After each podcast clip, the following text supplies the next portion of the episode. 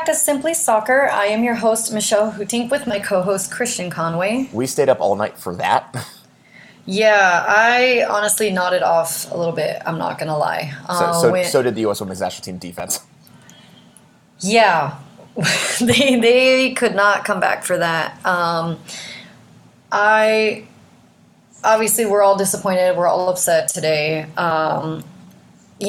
This is the top-ranking U.S. Women's National Team. They still have a chance to get gold, but it really isn't looking good. And, Andonovski isn't looking good either. Yeah, this was a weird game because, this is a Sweden side that I think we all had a preconceived notion about how they were going to play, right? They were going to sit in a low block 4-4-2. They were going to make it super difficult for the U.S. Women's National Team to operate in space and then, take advantage on the counter. But that didn't happen. That was actually the opposite of kind of what happened. I mean, you look at, especially in the movement for the first goal that Sweden scores, I mean, Asllani is just line-breaking passes left and right. It was an odd kind of... The U.S. Women's National Team almost looked a little bit stunned that Sweden was just going to play them level as the way they did. But I think, there were some unexcusable moments in that game, especially on the third goal is the one that springs to mind, where, the goal scorer, her name escapes me, but I mean, just all that time in the center of the box to just finish that header. I mean, that can't happen at this level, it's weird to watch it happen to the U.S. Women's National Team, right? Like, we're so used to being on the other side of that equation. So I think that's what made it even more frustrating, was that, like, we're so used to doing what Sweden did to us, if that makes sense, but it was weird. Now, let me at least inject some level of positivity into this conversation, because all the discourse I've seen today has been doom and gloom. It's over. The United States is going to fail out miserably. This group is a very easy group for the U.S. Women's National Team. New Zealand's not necessarily that great. Australia has problems. They're played probably the best team in this group first. It's gonna be okay. Like, everything's gonna be fine. So in a way, are you saying that, like, if you're gonna lose to Sweden? Yeah, I think. And if you're going to lose in a tournament, lose your first game. Like, don't go into the second game, lose that game, and then all of a sudden you have like 3 points or a point. And you need to get a result out of that last game. They've made it difficult. I will say that, and I think it's going to be interesting to see how this team comes out against New Zealand in terms of the confidence, because I think we were texting during the game this morning, and I think the one thing I might have mentioned was I've just never seen the U.S. Women's National Team look that lost. They looked, I don't know if it was exhaustion, if they're getting used to, getting their sea legs in Tokyo or whatever have you, but I've just never seen the team, like, kind of almost fold like that, if that makes sense. Like, there was no sense of this inherent fight that exists in the U.S. Women's National Team, that, that fire, that intensity that we always kind of crave. It just looked like they were resigned to their fate, and it was kind of weird to see. Yeah, because in the second half is kind of what we fans were looking forward to, right? You're like, maybe they can readjust in the half. When you have subs, Julie Ertz, Megan Rapinoe come in, like these are supposed to be sparks of hope, and they're supposed to be sparks off the bench. Like, they're supposed to get goals in the back of the net, and they just couldn't convert. I mean, look, all the credit to Sweden, all the kudos to them. They played very well. They're always a challenge. In no way am I trying to take away from Sweden's performance or their win. But I just feel like these goals were preventable goals, and I feel like the U.S. women could have just gotten it, back. The other thing that you're saying, and you're right, is that you didn't see this same. Even Rapinoe said in an interview this morning, she's like, "We got our butts kicked." Like, they made dumb moves, and that isn't to take away from all the hard work that Sweden put in, but. It is concerning, Of course, I'm glad that you brought some positivity into this to say it isn't over yet. They can still get a medal, but we want gold. This is the team that beat, the World Cup. This is a team that's faced. They have veteran players who have faced Sweden before. So, hopefully, I mean, not to put down Australia, New Zealand either, but I mean, I think that these next two games, you know, are winnable, but also the US women need to step it up. They need to show that they're going to do it, not just because these two teams are necessarily easy takers. Does that make sense? And I think you make a fair point about the substitutions at halftime. I think that the midfield balance looked so much better when Julie Ertz was involved. And I think this could be one of those games where Vlatko, for all of his brilliance and how smart he is and how tactically gifted he is, sometimes you overthink a game. You know, you just get a little too smart for your own good. And I think maybe he overthought this one a little bit. I had questions about the balance of Sam Mewis and Rose LaBelle operating in the same midfield, just simply because I think their strengths are the same, but their weaknesses are also the same. And if you have, you know, you're basically cloning the same player, you know, and then you're asking Lindsay Horan to play the 4-6 role, which she's done, but she's not really comfortable at. You can tell, and it did. You know, Asllani for Sweden was brilliant in this game because, you know, she just had the run of center midfield, and it wasn't like, you know, the runs that were being picked out of the center midfield that Asllani was finding from her forward line, you know, Blackstenius and Grolheim and all the rest of them, you know, you needed someone to be on Asllani to kind of pressure her into making mistakes. And Lindsay Horan just either, you know, wasn't able to, you know, either because, you know, she was just a step slower. You know, I think, you know, it was odd to see the United States women's national team, you know, at the end of the day, usually the U.S. women's national team, if things aren't kind of working, they can kind of brute force their way through a game just with their physicality and their just, you know, being in better shape than most teams. And it did look like they were a step behind in this. I don't know if that's necessarily because of the travel or what's going on. But I mean, the ease with which Sweden had the center of midfield was shocking. And you know, they just didn't, you know, the United States, when they got on possession, just, it looked frenetic, but, you know, and you can usually make that frenetic work for you, but it didn't look like it was ever frenetic in the sense of, hey, we're pushing towards something. You know what I mean? Like, it felt like, oh, God, we're on the ball. We need to move the ball quickly. What do we do? You know, and it did feel like it was chaotic with no final product. It did just feel like this level of chaos that was kind of always never going to find the back of the net. And, you know, yeah, they hit the post and you know, maybe if you know, we go into halftime at 1-1, it's a different game. But it did just feel like, you know, Sweden from the first whistle was so comfortable in this game in a way that, you know, if I'm the U.S. women's national team, I'm like, I cannot let that happen to us again. You know, they looked so comfortable every single time they were on the ball. And I remember texting you, I said, you know, like, they just need, you know, the U.S. women's national team just needs someone to put a foot on the ball and just calm it all down. And it never got to that point. Yeah, I will say, you know, Alex Morgan looked good. She tried to get her header in.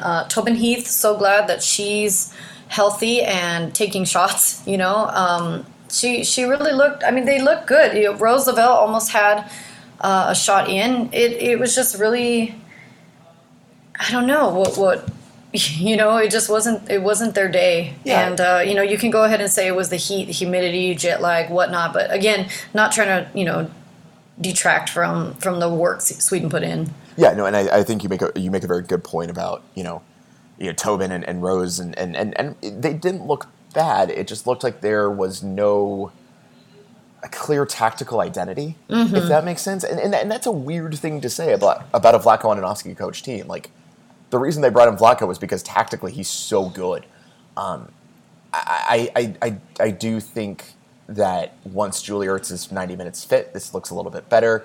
I think, you know, the balance is there, but, you know, this was, you know, a concern because there was a lot of people that, you know, the U.S. women's national team are reliant on to be kind of the rocks in the defense that were you know, pebbles on the day. Like, I mean, you know, Crystal Dunn was, I mean, she was getting overrun, you know, left and right. And you know, I did sound the alarm about the Kelly O'Hara side. You know, she was nominally sturdy, but, I mean, we can't afford to have a bad tournament for Crystal Dunn. You know, like, that's the thing. And it looked rough at times last night. And, I mean, let's give credit to Sweden. I mean, Sweden's probably a team, you know, that people smarter than I am have basically said, you know, even before this tournament began, we're in the conversation for a gold medal. So, you know, you play probably one of the toughest teams in the tournament first, you know, it's going to be rough, but we're so used to the U.S. women's national team passing those tests, right? Like, we're so used to seeing them pass those tests with relative ease. I mean, I point to the 2019 World Cup quarterfinal against France. I mean, they passed that test with relative ease. This is the first time in a very long time that they've faced a big test. I'm not going to call it a major test yet because, I mean, you still have two games in the group stage, two winnable games. You know, you can get out of there in second place in the group. Everything's fine. But I now have a lot more questions than I really wanted to have after the first game in a group stage that is this tight.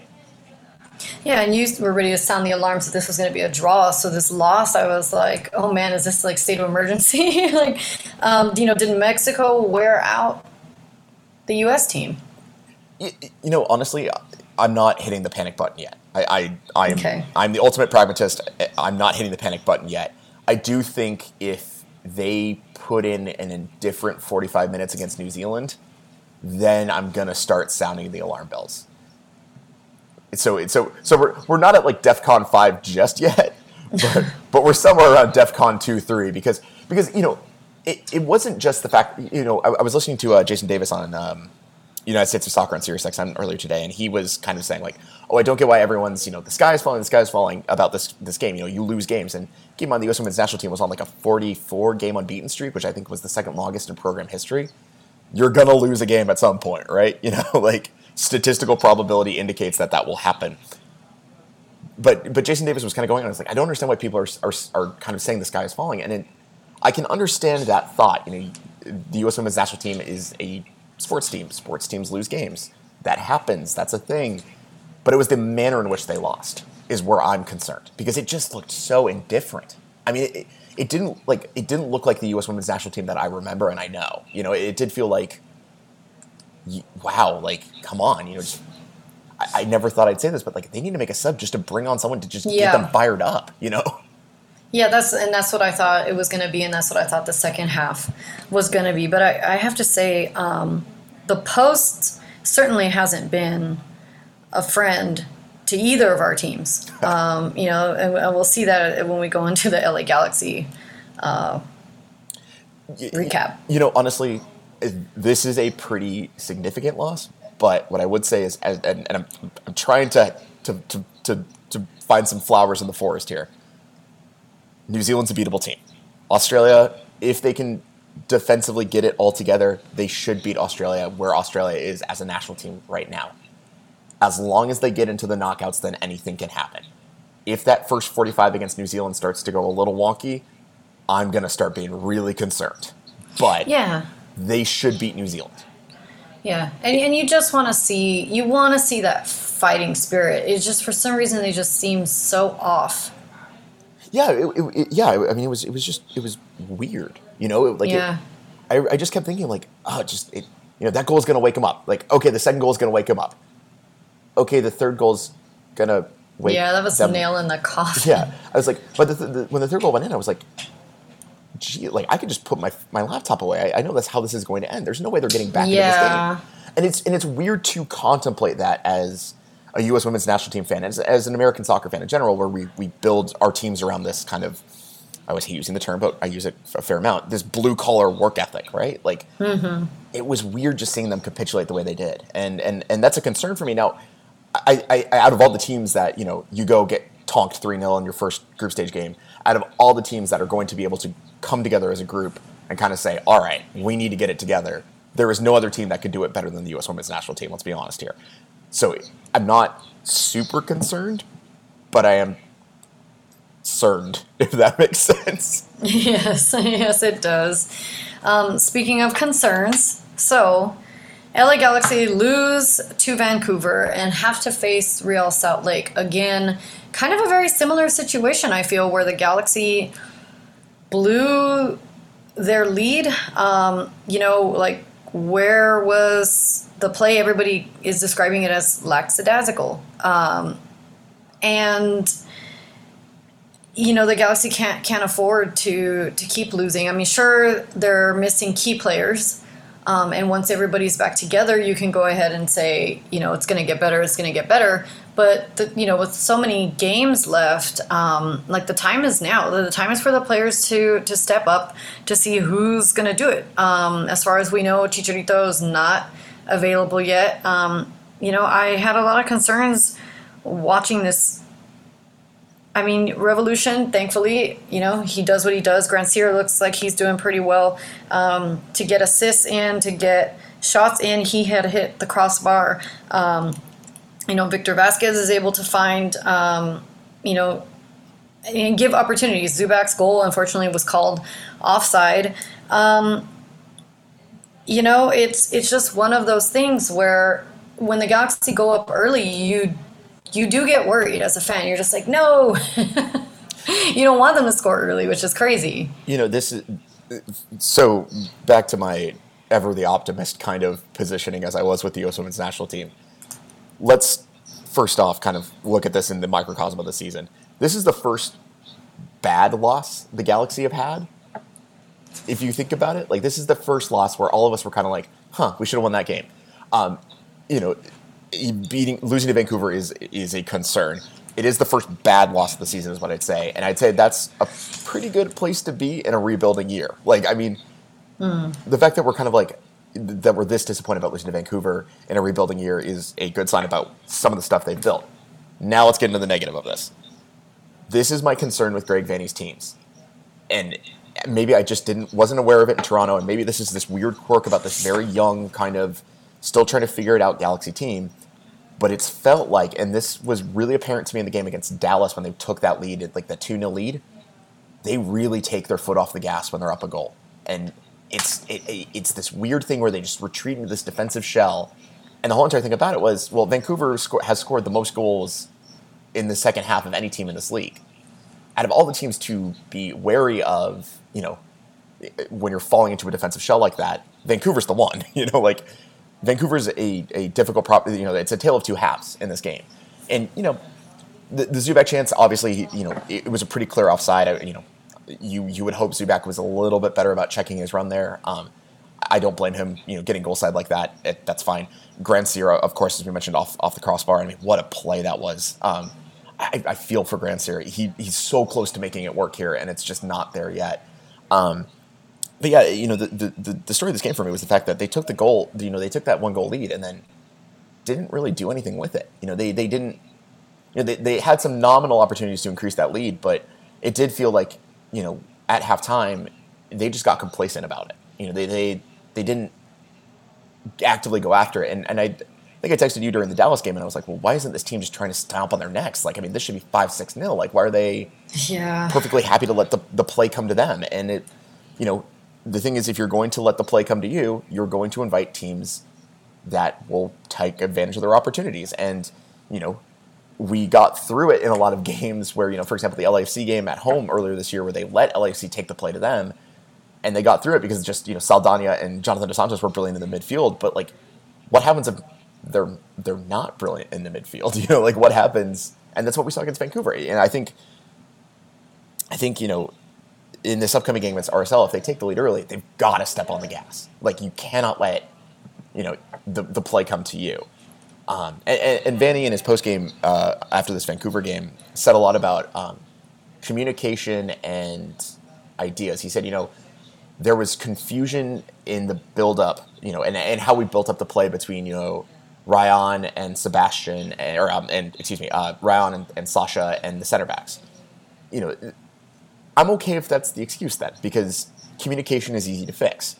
This isn't a structural kind of failure. It's just like, you know, people were operating on different pages. That's to be expected about a player that's just come into the team and a center back pairing that hasn't really played together. So I think, you know, I think a lot of the problems that occurred in Vancouver are very fixable problems that aren't necessarily like, you know, the big structural failings tactically we saw with, you know, GBS or whatever, but it is a concern to me that, you know, communication was the one thing that Vanney was harping on, you know, so aggressively in his postgame. You know, honestly, it feels like you see a lot of the same errors, right?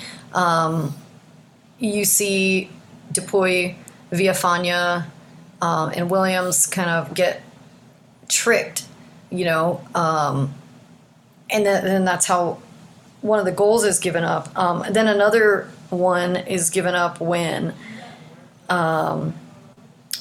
you know, De Beer scores on that rebound. You know, there's nothing Bond can do at that point. I mean, he's actually helped the hemorrhaging, But, you know, these are just, like, noticeable things. And I mean, obviously, like, they're going to keep making the same mistakes until they fix them. I mean, at least the crossing is better, you know, but it's just those little things like that is, and those loose balls is when, I don't know, you just keep seeing the Galaxy keep making these errors. But I just have to remind myself that, you know what, we have a new coach this time. We have new players, like you said, that they're gonna figure this out. They have to face these opponents. And maybe it is a little bit of fatigue of playing the same opponents over and over. And then you have MLS, which makes things, you know, like, for example, this is a winnable game, and then of course it's MLS, so they don't win it.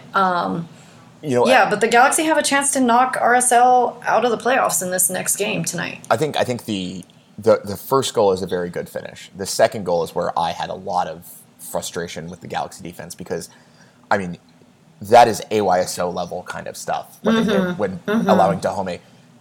First off, I mean, allowing Dahomey that much space in the box is already unforgivable enough. He's a murderer in this league. You know he's going to finish that. But it's just the fact that, and to give him so much time also, as well. Also, four defenders are chasing the ball. They're not playing the man. And it's like, you know, I understand, you know, maybe one or two, you know, a center back pulling out to intercept the pass.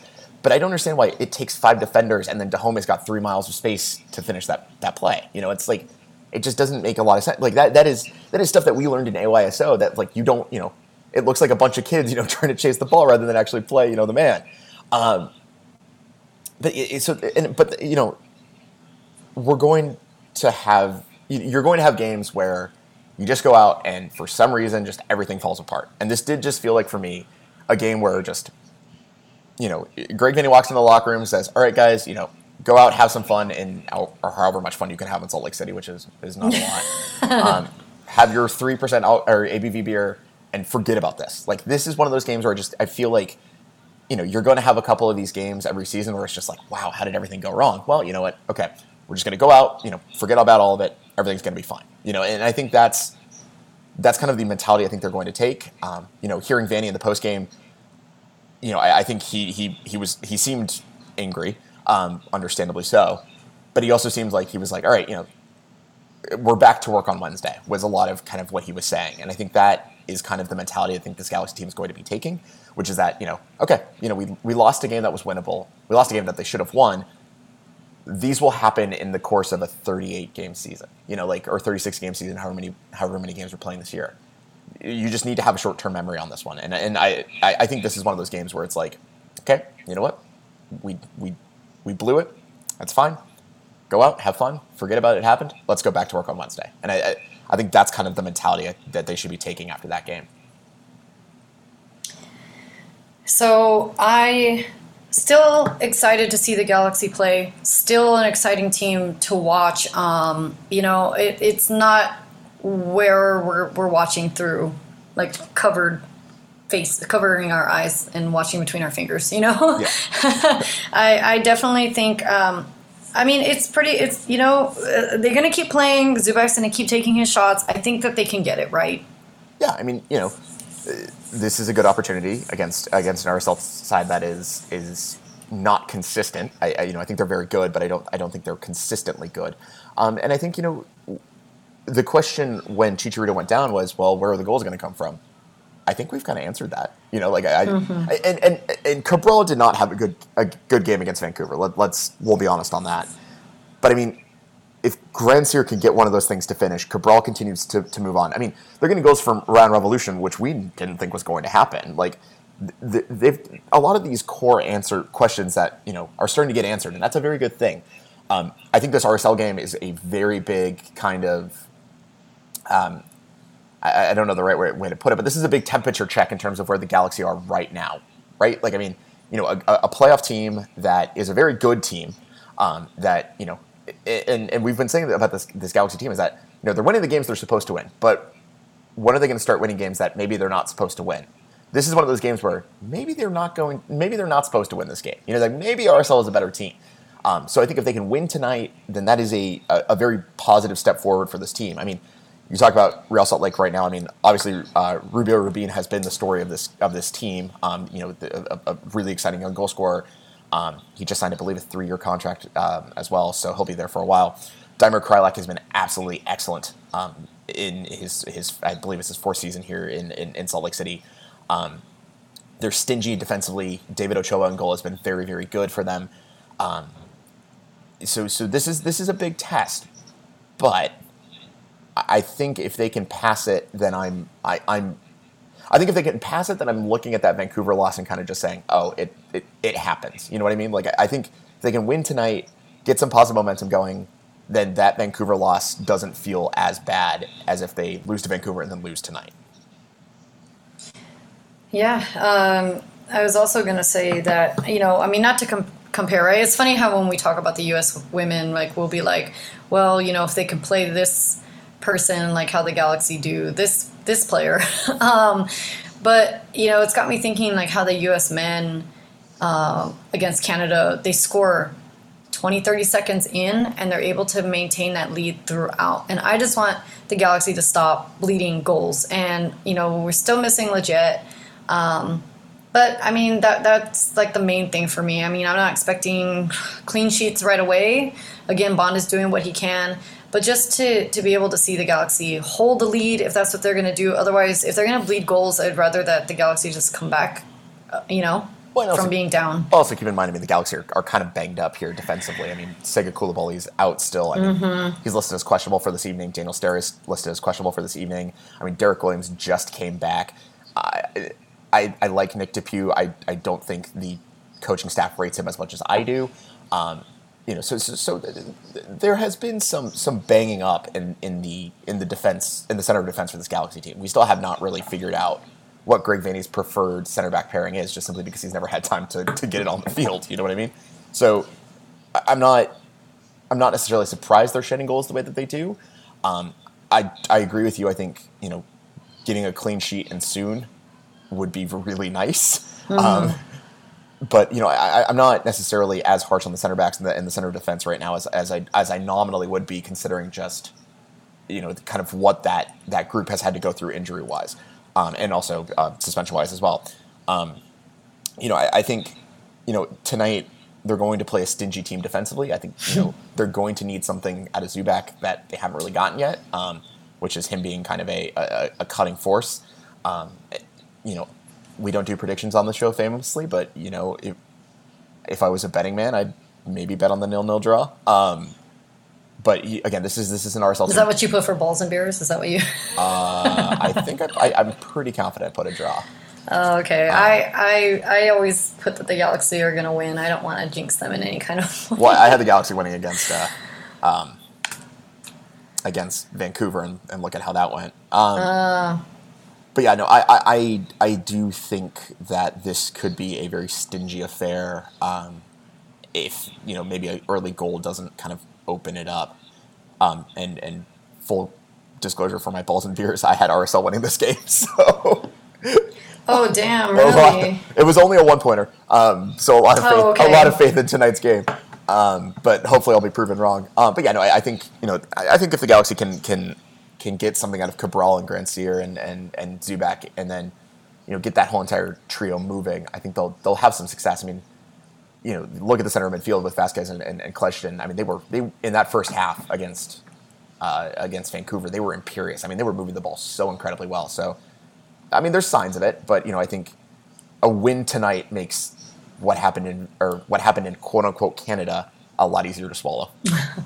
Well, you know, fans seem to be really imperative in the Galaxy performing well. So the people that are traveling to support the G's, thank you, and, you know, wishing you all safe travels.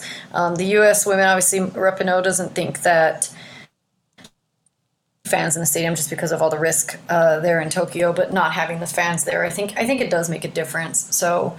You know, we're very fortunate to be able to have these tournaments, and also that fans can attend MLS games. Yeah, definitely. It's a different world when you felt it when we even went to the 25% capacity games, and then you go to the full, you know, stadium games. It feels different. Fans do have that kind of effect. Well, thank you so much for, as always, listening to us. You can still get the first issue of the Eleazar House magazine if you haven't already. Christian and I got some plans for some Simply Soccer merchandise in the works. So thank you so much, and stay tuned. Talk to you soon.